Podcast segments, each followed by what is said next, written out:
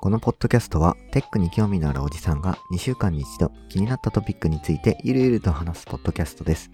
ポッドキャストの名前はカタカナでココナッツテックです。今回はエピソード16の後半です。この回から月曜配信ではなく火曜水曜の朝8時の配信にしたいと思います。まあ、そもそも今までそこまで守れていないんですけどね。はい。もし感想などがあれば、ハッシュタグ全角カタカナでココナッツテックでつぶやいていただけると大変嬉しいです。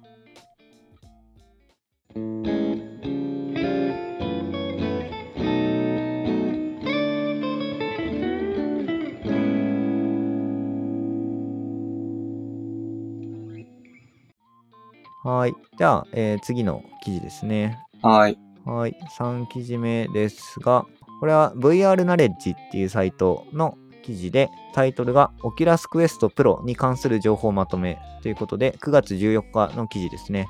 え、オキュラスクエストプロっていうのはああるのなんか、公式のファームウェアウェアの、まあ、バージョン32、V32 にて、Oculus Quest Pro の存在が確認されましたっていうふうに書いてあって、うーん。で、うんおって思って、まあ、ちょうどあの、米返しでも話、前、えっと、多分、前の前のうん。配信かの米返しの時にも、オキュラスクエストについていろいろ話したと思うんですけど、まあ、なんか、ファームウェアの中に、オキュラスクエストプロっていうのが、なんか、ありそうだぞっていうのが分かったみたいです。えー、うん。で、そうなんだ。えっと、内容としては、なんか、情報源は Reddit のフォーラムらしいんですけど、うん。なんかね、いろんなことができるようになったみたいでして、うん。えっと、一つはハンドトラッキング。要は腕の手の動きうん。をなんか、オキュラスクエストプロだったら、うんその腕の指、指かなの動きでなんかキャプチャーさせて何かしらできるみたいな。うん。うん。うん。ハンドトラッキングね。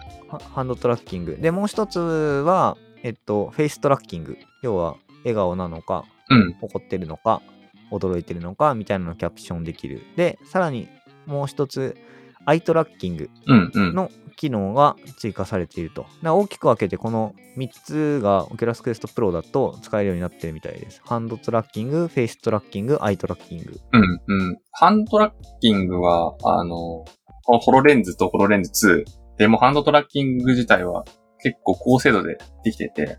うん。確かにホロレンズ2だと、その指の関節とかまでちゃんとトラッキングできてたのかな。うんうんうん確か。だから、そういうこと、ハンドトラッキング自体は結構もう、何技術的にはさ、うんまあまあできるのかなっていう想像はつくね。で、アイトラッキングも、あの、ヘッドセットって意味だと、まあできなくはないのかなっていう気がするけど、こう、フェイストラッキングはどんな風にやるのかなって、なんとなくこう、想像がまあ、あんまりできないというか、うんなんかそんな、なんかどうすんだろうってわかんないね。ねまあただこれを見て Oculus Quest 2ではなく Oculus Quest Pro が出るのかっていう風にうーん、うん。で一応なんかこの記事の予測だと10月28日の Facebook コネクトにて発表があるのではないかというふうに書かれてますね。うん。えー Facebook Connect っていうイベントがあったんですね。ねあんま知らなかったけどなんかそういうのがあるらしい。知らなかったね。うん、なのでまあねオキュラスクエスト2の次って思ったらいいのかねまあ3的な立ち位置なのかそれとも全く別のベクトルのものなのかはちょっとわかんないけどなんかね出るでこれなんかこれを機にさクエスト2がセールになったりとかしたらちょっとうんそうだね。買ってみようかなとはちょっと思うけどでもプロがあるんだったらプロ欲しくなっちゃうよね多分ねあー、でも、立ち位置によるかな。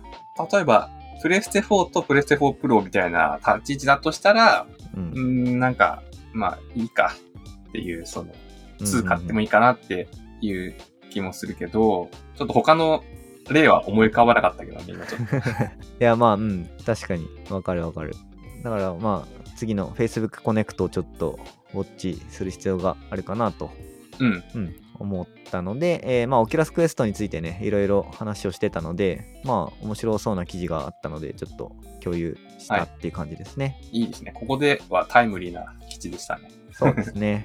はい。じゃあ、次の記事がつ最後ですね。最後の記事ですね。はいえーこちらは、えーテッククランチさんの記事でして、タイトルが、スマートニュースが約251億円調達、企業価値2200億円超えのダブルユニコーンにっていう9月16日の記事ですね。はい。ダブルユニコーンって、もうバイコーンではっていう、ツッコミはさておき。そうね、ダブルユニコーン、バイコーンだよね。まあまあ、 ユニうん。 うん。いや、まあ、はい。そそう、まあ、うん。それうはいい。んなんかみんな言ってる人はいそうだよ。そうね。ユニじゃねえじゃねえかっつってね。まあいいや。うん、そうそう。うん。まあ、というだけなんだけど、まあ、スマニューがすごい、なんだろうね。すごい新進気鋭というか、うなんん。だ、あのの伸びてるなーっていうのをすごい実感というか、うん改めてこう確認した感じの記事だなと思ったんで、うんそんなに深い意味はないんだけど、ちょっと共有しておきますって感じですね。えースマートニュースって、海外にも展開してるのかな全世界日で、本だっけ全世界。うん、全世界でって書いてあるね。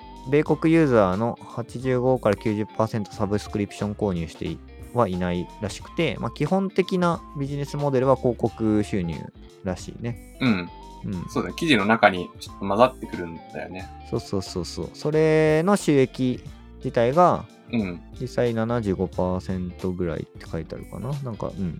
ビデオ広告とかが入ってるからすごいね、多分高いんだと思う。ああ。 1個のやつが。うん。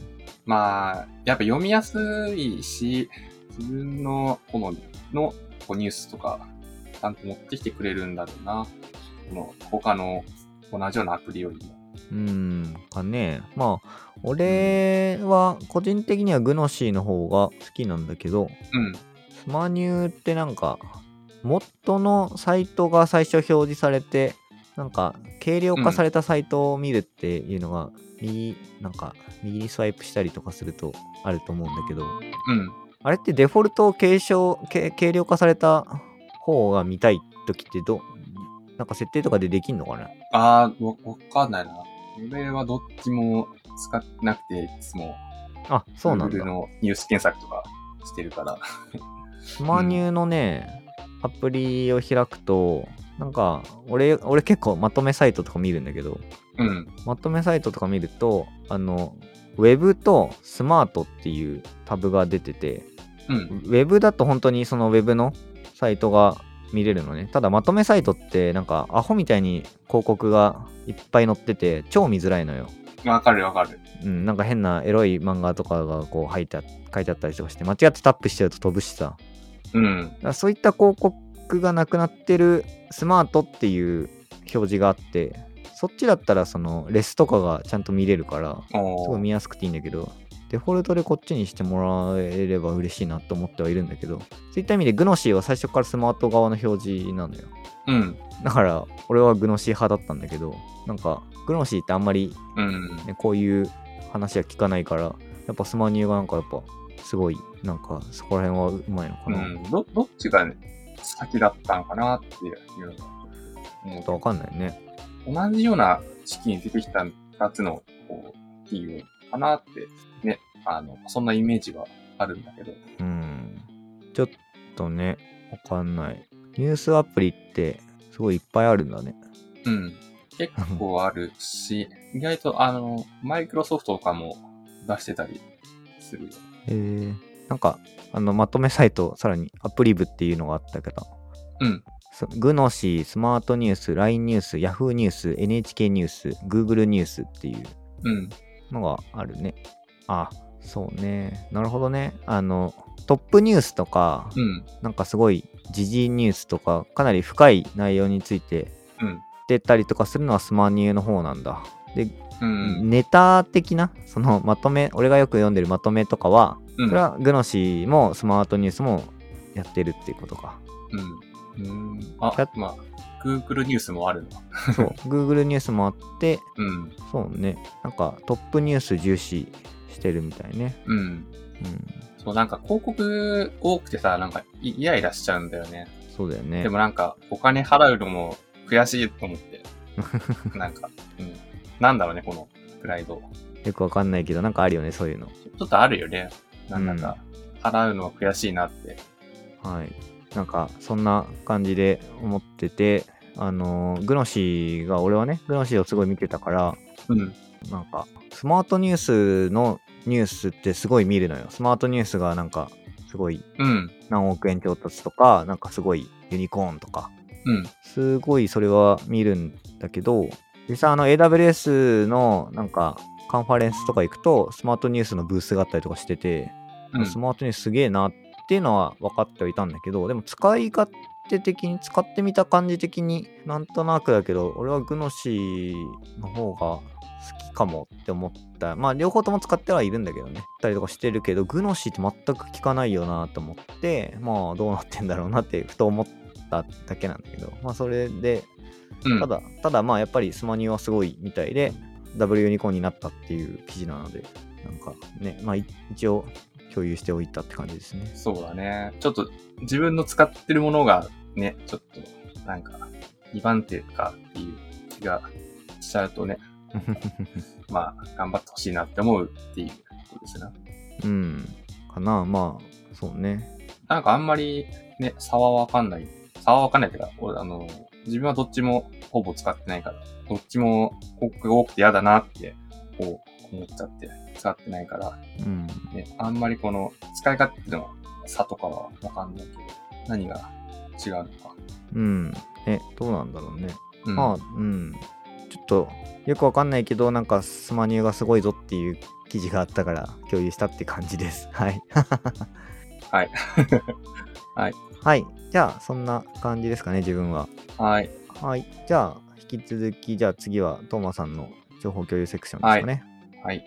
そうなんです。はい。一応記事は4つシェアしてて、えーっと、まあ、これほとんど全部読んでなくて、ちょっと、まあ、自分がストックしてた記事で、4記事ちょっと紹介しようと思います。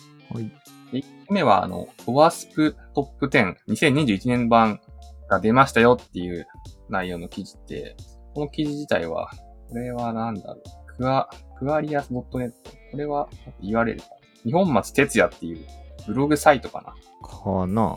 その、この人のブログのサイトうん。を、まあなんか、たまたま検索に引っかかって出てきたので、うんこれ。を、まあ紹介してます。で、もう一個あの、関連で紹介してるのは、マストップ10ってそもそも何っていう記事を共有してるけど、うん。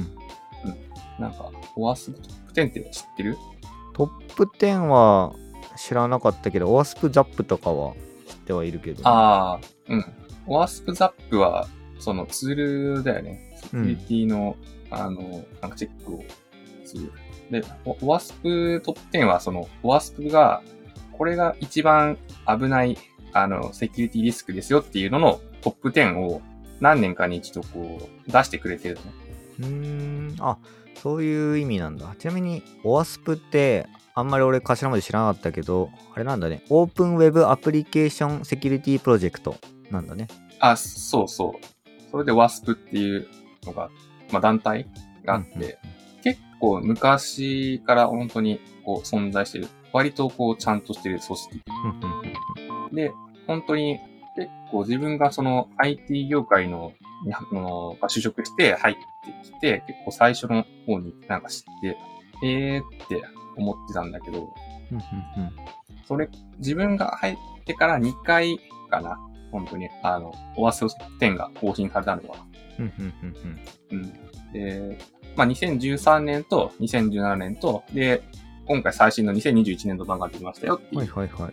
ことが、まあ、紹介したかった内容です。えー2021年版で何が変わったかっていうのが2021年度版の1個前は2017年だったんだねそへー順結構基本的には変わらないんだけど順位が変わったっていう感じなのかな、う。そうだね。だから、まとめてくれてるけど、2017年版から新しく入ってきたセキュリティリスクっていうのは多分3つしかないんだよね。うんで、その他は、もともとある、あの、まあ、インジェクションとか、うんなんかそういう、結構、まあ、有名なって言ったらあれだけど、結構、割とよくこう言われているセキュリティのリスクの順位が上がったり下がったりしているよっていう感じです。うんうんうんうん。へえなるほどね。まあ、うん。まあ、これどういう風に紹介するかっていう、ちょっと、 いろいろ思ったけど、全部ちょっと読んでいくか、10個だから。うん。えーまあ、記事、そのまま上から読んでいくと、あの、1位が、アクセス制御の不備っていうのが今、1位になってますね。これもともと2017年版は5位だったんですけど、まあ、アクセス制御の不備っていうのが1位になってますね。上がりましたね。一応、英語名を言っておくと、ブロークンアクセスコントロールです ね。まあ、ちょっとな、なんで、こう、上がったのかみたいな、不足とかがあったらよかったけど、そんなにないな。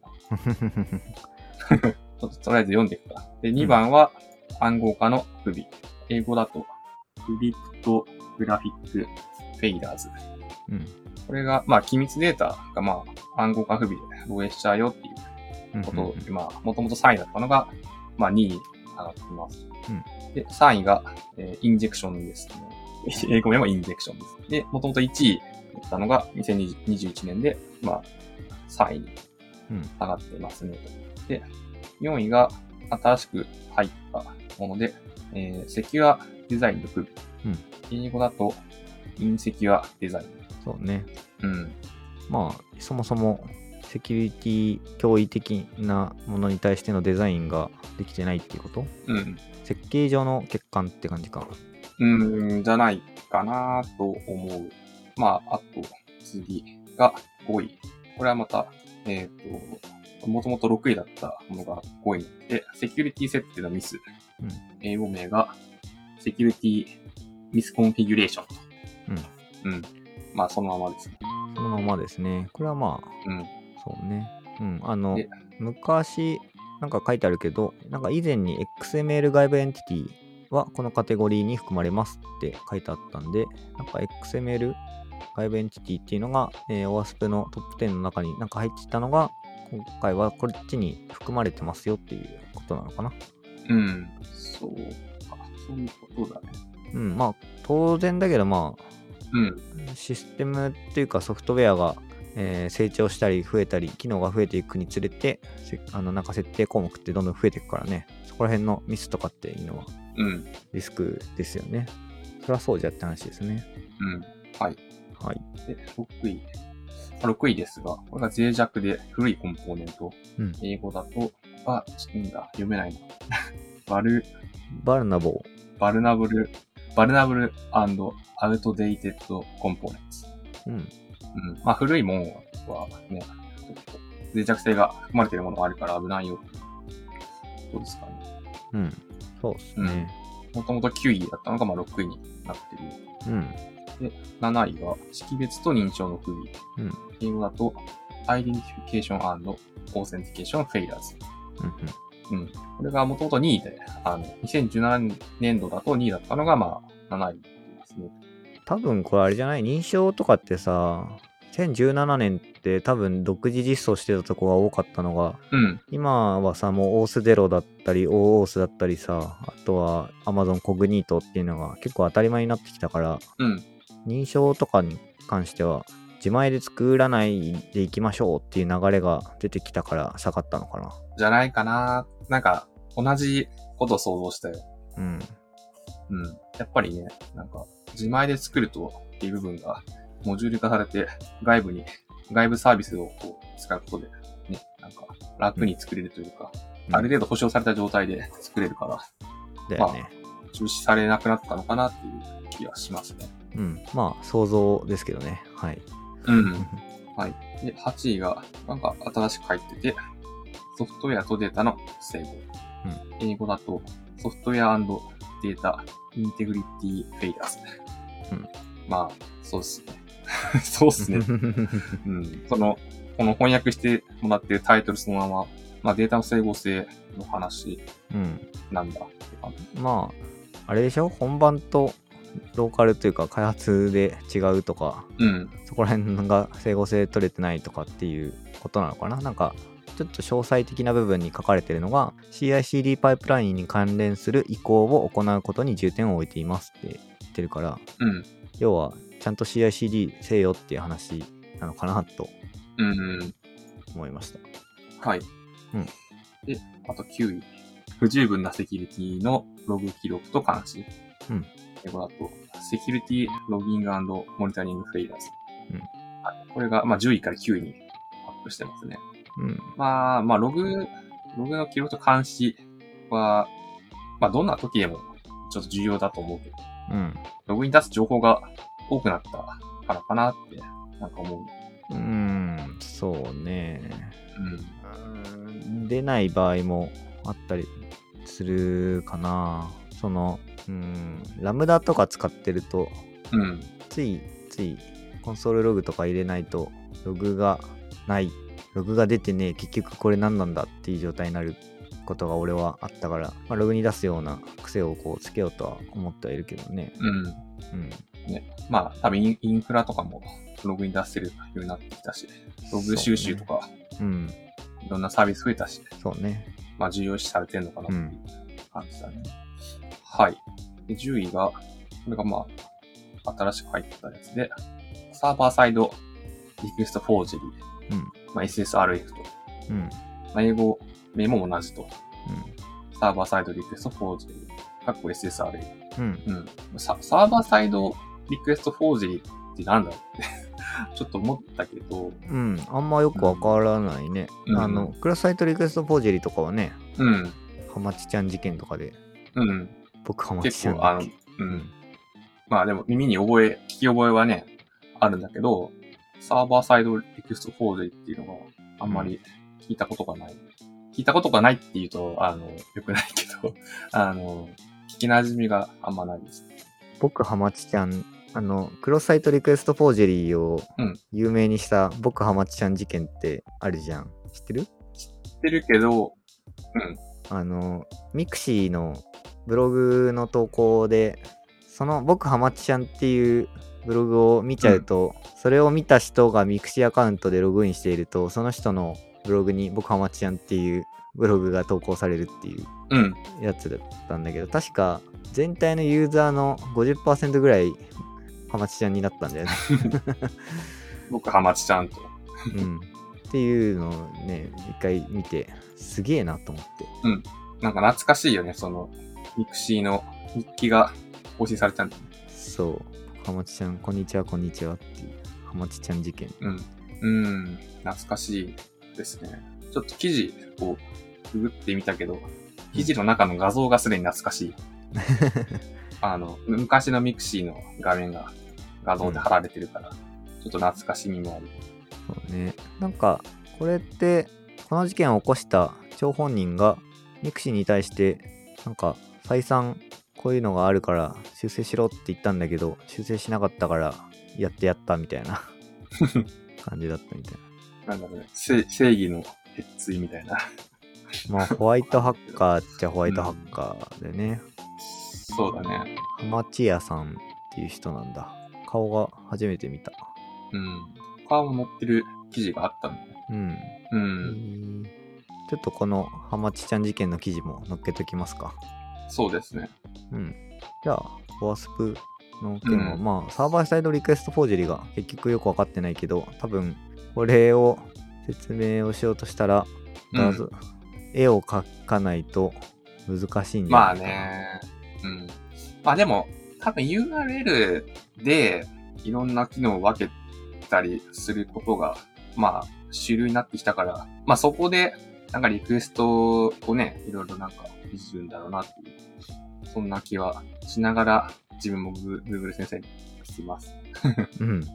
そうね。まあなんか一応概要の花ところに書いてある言葉だけ読み上げておくと、お願いします。外部から到達できない領域にあるサーバーなどに対してバグを利用す悪用することでリクエストを送る攻撃手法脆弱性っていう風な話らしいですねだから、公開されてる外部 API を叩くとそこからなんか例えば裏っ側にあるデータベースだったりとかなんか別のオープンにしてない API とかに対して、えー到達できてしまうっていううん。ことなのかな。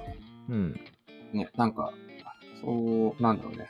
デフォルトで設定されてるページとか、うん。許可されてるページに行けちゃったりとかすると、とか、予期してない、予期してないポストとか来ると、バグるとか、そういうの見つけるのかな。なるほどね。ああ。なんかユーザーからおの入力、要はリクエストとして、なんだろう、インプットタイプヒデンとかで、なんかこのリ URL にリリダイレクトする的なのを混ぜちゃってて、それをそのまんまサーバー側でそっち側に行くっていう風にしちゃうと、そこで内部に接続できてしまうとかっていうのが存在したりするって感じなのか。うん、うん。まあちょっと分かり 今の言葉だけだと分かりにくいと思うのでなんか、うんあの今自分が見たヤモリブログっていうので SSRF についての記事があったんでこれもついでに載っけときます ねいやー、お願いします。 はいまあ、ちょっとワーストトップ10が2021年度で更新されてますよっていう、そういうあの記事紹介でした。はいありがとうございますはいじゃあ次の記事ですかね次の記事です。で、次の記事と、まあ、この次の記事ちょっと読読もうかなと思って読んでないんですけど、うんまあ、この今2記事目は、ミラティブテックブログっていうところのブログの、まあ、9月9日の記事で、1ミリセック以下のリアルタイムオブジェクト検出、画像処理を目指して、Go の配信サーバーサイドで通知ぼかしを実装してみたことっていうタイトルの記事です。で、これあの何かっていうと、まあ、ミラティブって会社が、あの、まあ、ストリーミングの配信のサービスをまあしてるみたいなんですけど、そこで、こう配信中に通知が来ると、通知も配信に乗っちゃうっていうのをなんとかしたいよっていうところで、まあ、その、このブログに載ってるのは、ツイッターでこう、ね、なんか上からぴょろんと誰かがこうツイートした内容が出てきてるけど、この上からぴょろんとくる通知のダイアログをこう配信に載せないように、こう、ぼかすっていうのを、こう、どういうふうに実装して、あーまあどういうふうに考えて、まあ、どういうふうに実装しましたよっていうのをちょっと載せてくれてる記事です。で結構本当に具体的にどういうようなことをまあ考えて、どういうふうになものを使って、こういうふうに実装をしてみましたよっていうことが書かれてるので、まあよ読み物としては結構面白そうだなーって思って、まあストックしてたんですけど、うんうんまあ、読んでないですね、自 分が。うん。ああでもめちゃめちゃ細かくあのソースコードまで載ってるんだねそうそうそう。具体的にさ、ここまで書いてくれてる記事って少ないから、うんなんか、こう、面白そうだなって思ってね、ちょっとうんまあ、ストックしてますね。なるほどねそれが通知、うん。なのかどうかなのか弁画像検出がまずすごい大変だったって書いてあるね。うん。うーんそそもそもね、通知、まあ、ぼかすべき通知なのかとか、まあ、あと、そもそも、結構最初の方に書いてあるけど、まあ、通知が始まって、あの、3、三クレーム目までには、こう、ぼかしの処理入れないと、内容見えちゃうっていうので、うんあの、ほん、何結構、処理、スピードを求められるっていう、なんか、本当にそういう、なんだろう、パフォーマンスと、まあ、結構、割と難しめの画像処理をやってる記事なのかなっていう。うん。なんかそんな、そんな感じです。すごいね。これ LINE とかもうん同じように、あの通知がうんぼかせるってことだもんね。あ、そうだね。ここに書いてあるロジックとか考え方見ると、おそらくそうだと思う。うん、すごいね。あの実際1ミリセック以下でうんぼかしが入ると、人間にはもう出てきた瞬間からぼかしが入ってるような感じに見れるね。で、結構最後の方に、こんな感じにお菓子が入りますっていうのを、あの、自負、自負っていうのか、寄付っていうのか、未だに迷ってますけど。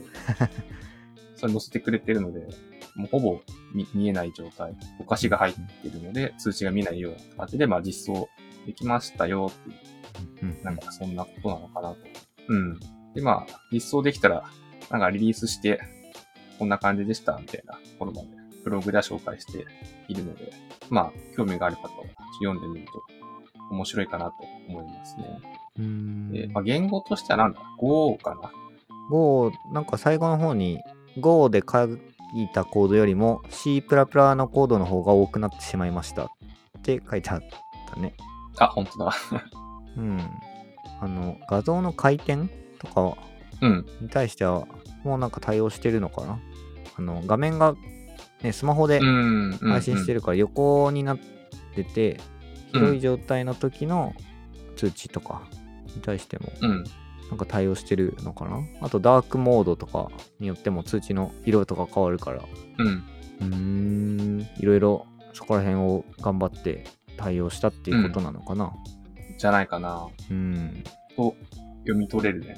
いやでもマジですげえななんか、なんだろうな。こういう、なんだろうね。なんかこう、思い描くエンジニア像みたいな。エンジニアブログとして思い描くような感じの、こう、き記事だったなっていうかさ。うん、はいなんか、割とこう、ラライトな記事じゃなくて、がっつりあの、技術寄りの記事って、まあ、いいなって思って、そうだ思ってね今紹介してますね。いやー面白そうしっかり今度しっかりちょっと読んでみようかな、うん。いいと思う。結構、結構まあ、ボリュームあるね。うん、画像認識周りって俺あんまりなんだろう触ったことないというか、あんまり興味もそこまで強くなかったんだけどちょっとこれ見たらうん。ほーっと思ったからちょっと見てみようかなうん。うんえー、はい。ちはいょっとまあ、面白いよねっていううん記事でした。はいはい。自分もこれからちゃんと読みます。はーい はい。これが2記事目でした。で、3記事目。これもちょっとね、似たような感じなんですけど、うんこれ、まあ、この3記事目は、ゼトリネットジャパンで、9月17日に公開されている記事で、Google クラウドに感情系システム、みんなの銀行が利用状況など公開っていうタイトルの記事です。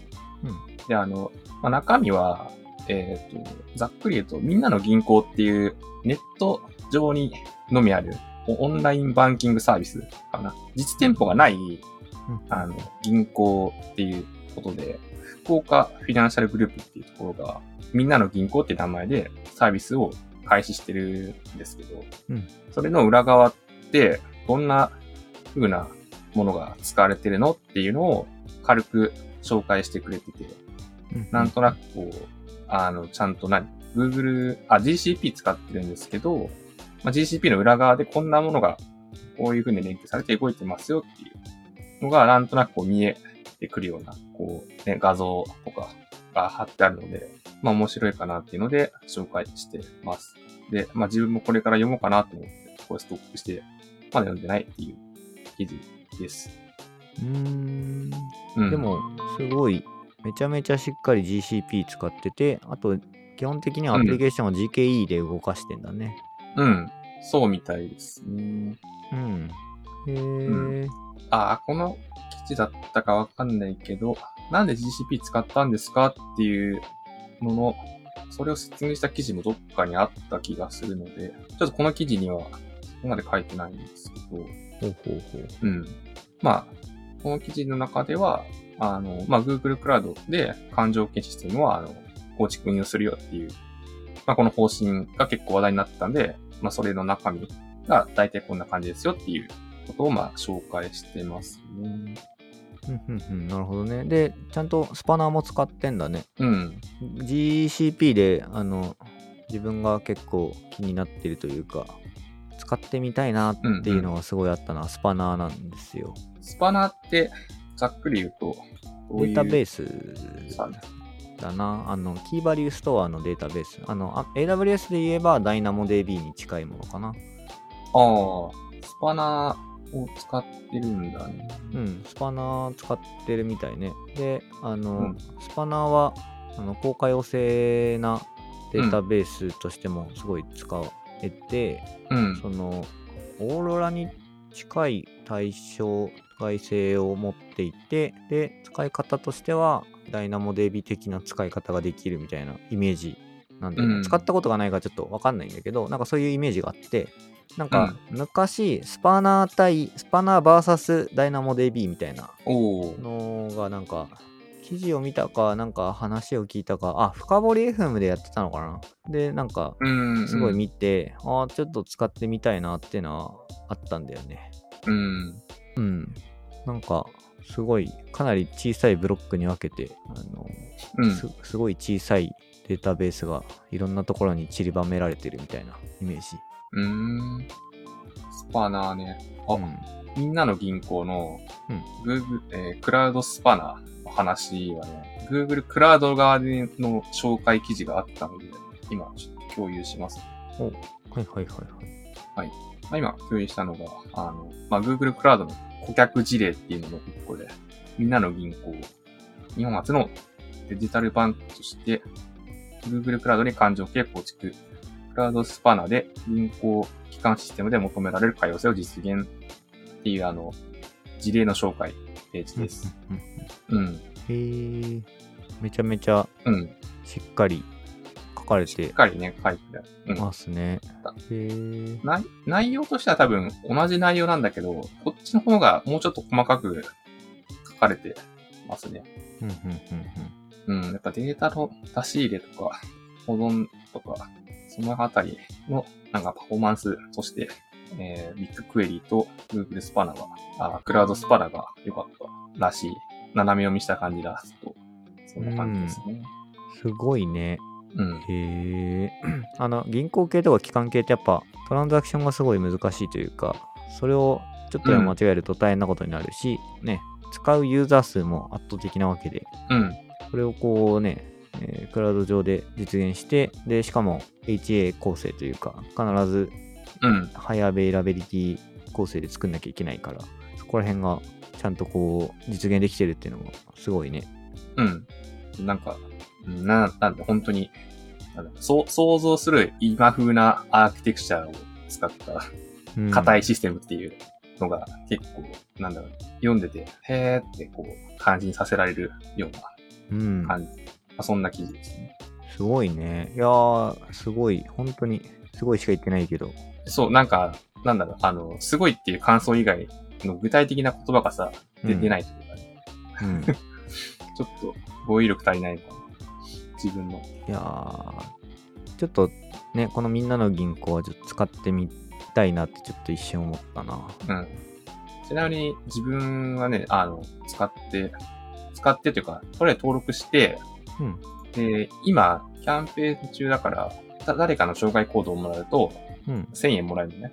おじゃあ紹介してもらおうかな。 うん。紹介させてくれ。さ最大30万もらえるらしいよ。えー、あ、えー紹介しまくってってことあ、そうそうそう。だからインフルエンサーの人とか多分紹介したら、めちゃめちゃ、 すぐ、それぐらいもらえるんじゃないかな。えー、すごい。ホームページも、みんなの銀行のホームページもめちゃめちゃ今風だね。うん。ビューで書かれてんだ。へえね。アプリはね、すごいシンプルで、今あの、ホームページ見てもらってると思うけど、うん。アプリもこんな感じです。へえ。で、中身はね、結構、用途別に口座も分けれるし、意外と便利だなって思ったのは、うん。クレジットカードとかの、その、利用額とかも、うんこの、みんなの銀行のアプリから確認できる、その連携サービスみたいなのがあるんだよね。へえ。だから、結局今、自分がさ、こう使ってる銀行とか全部、アプリ連携してそこで見ると、なんとなくこう、見やすいなって思う。へえ。うん、裏ではね、マネーフォワードのあの ATM みたいなものが動いてるみたいなんだけど、あ、そうなんだ。うん、まあ、やりたいこととしては同じようなことだよね。マネーフォワードとね。うんうんうんうん、うんまあ、マネーフォワードほどあの分析みたいな感じにはなならないけど、まあ、どこどこの銀行いくらあって、まあ、どこどこのカードを、クレジットカードは今月これぐらい使ってますみたいなのがまとめて見れるから、なんかサクッと見るには割とアプリも軽いし、使いやすいかなっていう印象です。なるほど。へえ。なるほどね。なんか、ちょろっと解説して、簡単に解説できるんだったらね。うん。解説簡単だったよ。うーん、なんか、最近、こういう、フィンテック、今風な技術を使ったフィンテック企業みたいなのもいっぱい出てきてるよね。うん。やっぱ今、結構、なんだろうね。作りやすいのかね、サービスが。まあ、いろいろ作りやすいってのもやっぱあんのかな。あの、キャッシュとかもカードが、ああ、キャッシュ、あの、K, K から始まるキそうそうそう、K から始まるやつとか、ャッシュ。ね、クレジットカード一瞬で作れてうん。たりとかね、そういうのもあるし、うん。すごい、すごいな。へえ、ちょっと使ってみようかな。まあ、とはいえ自分楽天経済圏の人だから楽天銀行を使うのが一番いいんだけ ど。うん。うん。まあ、とはいえだね。うーん。なんかまあ会社の給料の振り込みをこっちにしてくださいとか言ったら、うん。うん、そういう技もあるのかな。うん。まあ、あるんじゃないかな。まあ、とはいえ、なんだろうね。いろいろあると思うからさ。うん。なんか、まあ、キャッシュを必ず挟んで支払いする人とか、まあ、いろいろいると思うし、うん。楽天経済圏とか、ソフトバンク経済圏の人とかういるん、から、なんかそういうところでのメリットっていうのはね、なんかなかなか感じ取れないかもしれないけど、うんまあ、ちょっと、なんだろうね、新しいもの好きとしてはちょっと入れてみて、ああ、なんかいいねっていう気持ちになれるそうねか。なと。えーいいの知れたわ。はーい。うん。これが3記事目です。はい。はい。で、最後、これは完全にこれから読むぜっていう記事なんですけど、これがガウ、ガウディブログって読むのかなちょっと 読み方がね、うんあの、曖昧なんですけど、その、まあ、このブログの9月2日の記事なんですけど、タイトルが未経験から1年でキャッチアップしたブロックチェーンの学習法をまとめてみたっていう記事です。で、このガウディ、まあ、合ってんのかな名前、読み方。ちょっと不安なんですけど、まあ、この会社が、まあ、エンタメ業界の DX を進めるブロックチェーンスタートアップって、まあ、いうことなので、まあ、ここに入った人が、まあ、どういうふうにブロックチェーンのことをキャッチアップしていったのかっていうのを、まあ、ブログで紹介してくれてるっていう、そういう記事になります。ん。えーガウディっていう会社を見たら、ブロックチェーンとエンタメで、ファンと共に時代を進めるみたいなのが最初に書いてますね。あー、この会社のページのトップに行くとうん。出てくるね。カウリーはエンタメコンテンツ指導型のファン体験構築プラットフォームを提供しているような会社でみたいですね。うん。こう、あ、あれか、みたいなソリューションとかサービスとかあるかなな。んかね、サービスっていう欄があったからなんかあるかなと思ったら、うん。ファン体験型うん。ファンの熱量を最大化するこそ心揺さぶるファン体験を作ろうっていうのしかなくて、あ、一応取り組み事例出てきたな。公式コミュニティサイト、みんなのネバーランド。 ほんほんほんほんあと、公式コミュニティ7コミは事例で出てきたうん。が、自分があんまり触ってないとこだったので、なんとなくこう、わからなかったな。そうですね。うん。うん、なんか NFT トークンとか発行したりしてそれでチケットうん。販売とかしてるみたいですねまあ転売とかできないようにするっていう感じなのかなあー、そういうことか。 NFT 電子書籍とかなんかうん。いろいろやってますねまあなんか今後何かしら伸びたりとかする感じの部分なのかなちょうんうんうん。っとわかんないですけど NFT 電子書籍はいいね。 よよくないあそうなんかそんなにどうなんか俺は魅力が微妙な気がしたけどなんかあの、いや、電子書籍中古で売れるっていうことかなって思ってさ。あうあんなるほどねうん。あの、ね、一応、一応そのユニークなものだから。まあまあそっか確かに、うんまあ、そういうかことをやってる会社みたいだねのうんブログでしたね。うん、でしたねって終わりに入っちゃったけど。まだね、さ、その、紹介した記事の内容について全然話してないね。うん。まあ、そうね。あんまり、これから読もうかなって思ってるから、そんなになんか、今紹介するっていうものはあんまりないんだけど、パッと見、やっぱりなんか、今風だなって思ったのは YouTube で学ぶっていうところだよ。うん。そうね、それ以外にも、なんかやっぱ、えーこういう情報を読むといいですよっていうのをまとめてくれてるのはすごいありがたいね。その、ビットコインのホワイトペーパーとか、イーサリアムのホワイトペーパうんーうんうん。とか、ちゃんとリンクが貼ってあって、それを読んで理解しましょうみたいなうん。のがあるね。で、他にも書籍の紹介とかもそれなりにしてあって、 うん。マスタリングイーサリアムなんてあるんだね。マスタリングシリーズ。おー、なんか、イーサリアムってもう、そういう事件なんですよねっていうのをなんか改めて 思う、思いました。そうね、イーサリアム俺めっちゃ欲しいなと思ったけど、結局まだ買ってないんだよね。高くなっちゃったからさ。あーまだ上がるやろって思って、この前買ってしまったけど、俺は。俺あの、ドット買ったよ。ポルカドット。ああ、ポルカドットは上がるだろうなってなんか思ってるんだよな。買ったけどあんま最近見てないからどうなってるか分かってないけど、まああんまり見ててもね、あの、怖い、怖いっていうか、あの、なんかメンタルに良くないからね。デイトレードみたいな感じでね、それでやってくんだったらいいんだけど、別にそんな気もないし、なんか上がってりゃいいな程度だからね。うん。うん。はい。うーん。まあ、ちょっと読んでみま、決めようかなっていうそうだね。記事ですね。なんか、うん、この人はラストでちょっとブロックチェーンについていろいろ触ってみようみたいなまあ感じでうん書かれてるから、やっぱりなんだろう、こういう低レイヤーのものというか、基本の規定のとかやるってなってくると、やっぱゴーランとかラストとかが必要になってくるなあというのは思ったかな。うん。5かラストか、やっぱその2つなんだろうな。まあ、なんだろうね。Java は残ると思うけど、やっぱり Go とラストと、まあ、Python が、こう、上位に、ね、今後10年上がってくる。まあ、Python はもう上位だけど、うん。 Java がちょっと下がっていくのではって思っちゃうね。そうね、その、まあ個人的にはエリクサーとかも気になってるから、うこん。っち側も触りたいは触りたいんだけどねちょっと守備範囲が広くなりすぎているのとあとやっぱちょっとね、うん、ちょうど娘が1歳超えてくると今度イヤイヤ期とか うん。そこら辺になってくるからねちょっと自分の時間をねあの全然作る機会なくてここら辺の勉強とか全然できないんだよね結構むずいよね。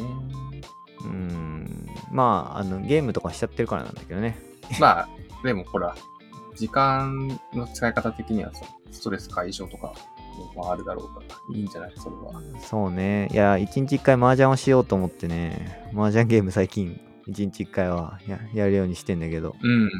うんって感じですよ。いや、その時間勉強しろよっていう風になると思うんだけど、いやー、勉強もしつつ、うん。麻雀もしつつっていう。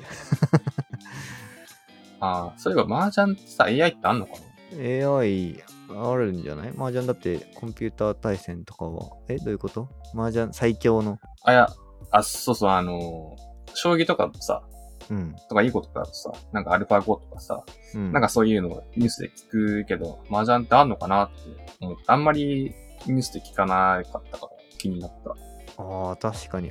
あるのかなまあ、あるんじゃないかな。でも、運の要素も結構あるからね。あ、でも、今、ちょっとグッたら出てきました。はい。ああ、あるんだ。 まあ、やっぱあるよね。ママイクロソフトの、なん、なんて読むんだろうね。スーパーフェニックス。麻雀 AI、マイクロソフト、サフィックス、スーパーフェニックス。うーん、本が出てるんだ。おぉ、本が出てるね。え人間のトッププレイヤーに匹敵する成績を達成。AI として初めて麻雀10段を獲得。えー、これでも、将棋とかよりちょっと複雑そうだよね。ー、複雑だね。単純な確率だけでこう進めてく。で、いい、まあ理論上はいいんだろうけどね。なんかわかんないけど、麻雀ってやっぱ流れとかってあるからな。運っていう要素がなんかすごいね。あるのよ。なんなんかわかんないけど。そうだね。まあ、ああるよね。なんか、す勝ちの流れ来たなとか。はまあ、そうあるとそ思うそう。う。なんだろうね。やっぱハ、ハイパイで国士無双ソロとかね。 昔は俺あったよ、一回。え、マジでマジで。そ、揃ってなかったけど、ちょっと、なんか、あと一つ、あの、ピンズの位置があれば、国士無双出るわ、みたいな。えで、マージャンファイトクラブゲーセンでやってて、ー、うん。友達と一緒にやってたら、お、これ、もう出、出るぜ、出るぜ、国士無双、みたいな。それだけ出したっていう。いやー、ゲーセンのやつで役満上がったのはね、うん。少数詞上がったわ。珍しいよね。うん、あんまりね、なんかなさそうだけど。そうね、数四方うん。上がっただけ。大三元もないし、数暗号もないわな。うん。なんで数四方だけ上がったんだろうっていう。ないな。本当にもう、俺はもう、リーチのみで上がるタイプの初心者だから。 本当に。いやー、難しいんだよ。俺今 MJ でやってんだけど、なかなかね、ああ、うん。難しい。課金してやってんだけどさ。ああ、だいぶやっちゃってるな。いやー、楽しいから。 まあまあ、最後は全然どうでもいい雑談になっちゃったけど、まあね。まあ、はい。ちょっとブロックチェーンの勉強も、なんとなくしたいなっていうので。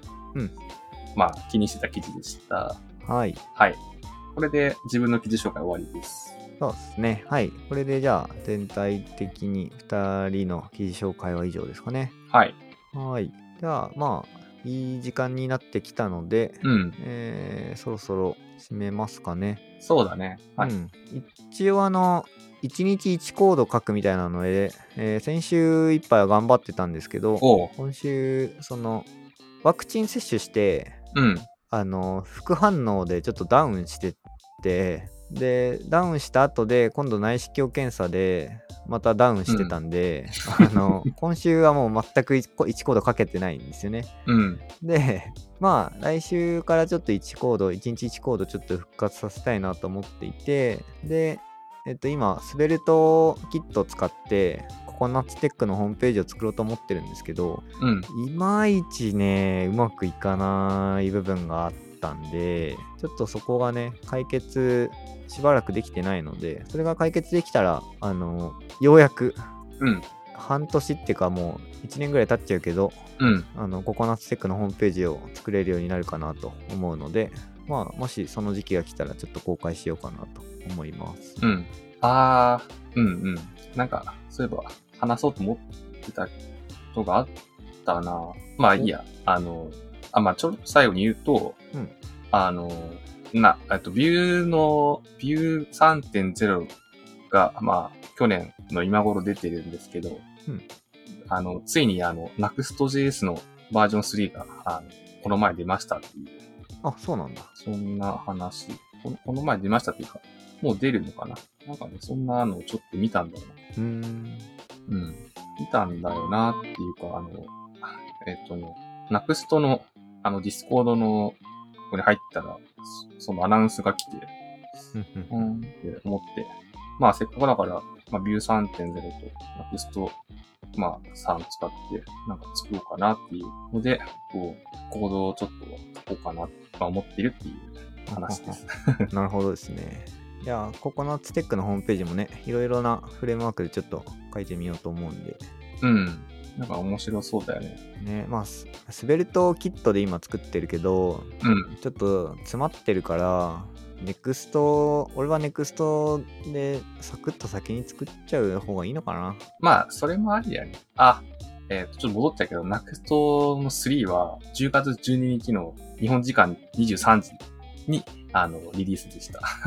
あ、じゃあ、まだちょっと先なんだね。 うん。今ね、プライベートベータやってますって書いてあるね。ははははなるほど。まあちょっと、それが出たら、ネクストで書いたココナッツテックのホームページうん。ちょっとやっも,、も作れるといいね。てみてもいいかな。うん。ちょっと、これは、1週に1コードぐらいずつちょっと、鳴らしていこうかな。そうね。あの、お互いにやっぱ監視し合いましょうか。一応、俺はディスコードに1日1コードやりますって宣言して書いてたけど、うん。うん、ちょっと、こんな感じで、技術的なね、こともキャッチアップしていきたいから、Java17 で、なんか、スプリングとかで、なんか書いても面白いと思うし、あー、なんかもう、全然知らないものになってるんだな。スプリングも、Java も、新しいフレームワークもきっとあるんだろうし。ただ Java とかだと、あれだね、サーバーどうすんの問題が出てくるね。うん、まあ、そう ね。適適当なサーバー立てるかみたいな ことになるのか。うん、なっちゃうかもな。まあちょっとそこら辺は、おいおい相談しながら進めていきますかね。まあ、そうね。最悪、まあ無料で EC2 ってことでもいいし。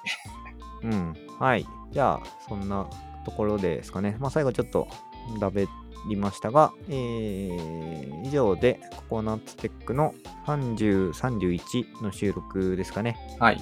は終了したいと思います。じゃあ、はい、ありがとうございました。ありがとうございました。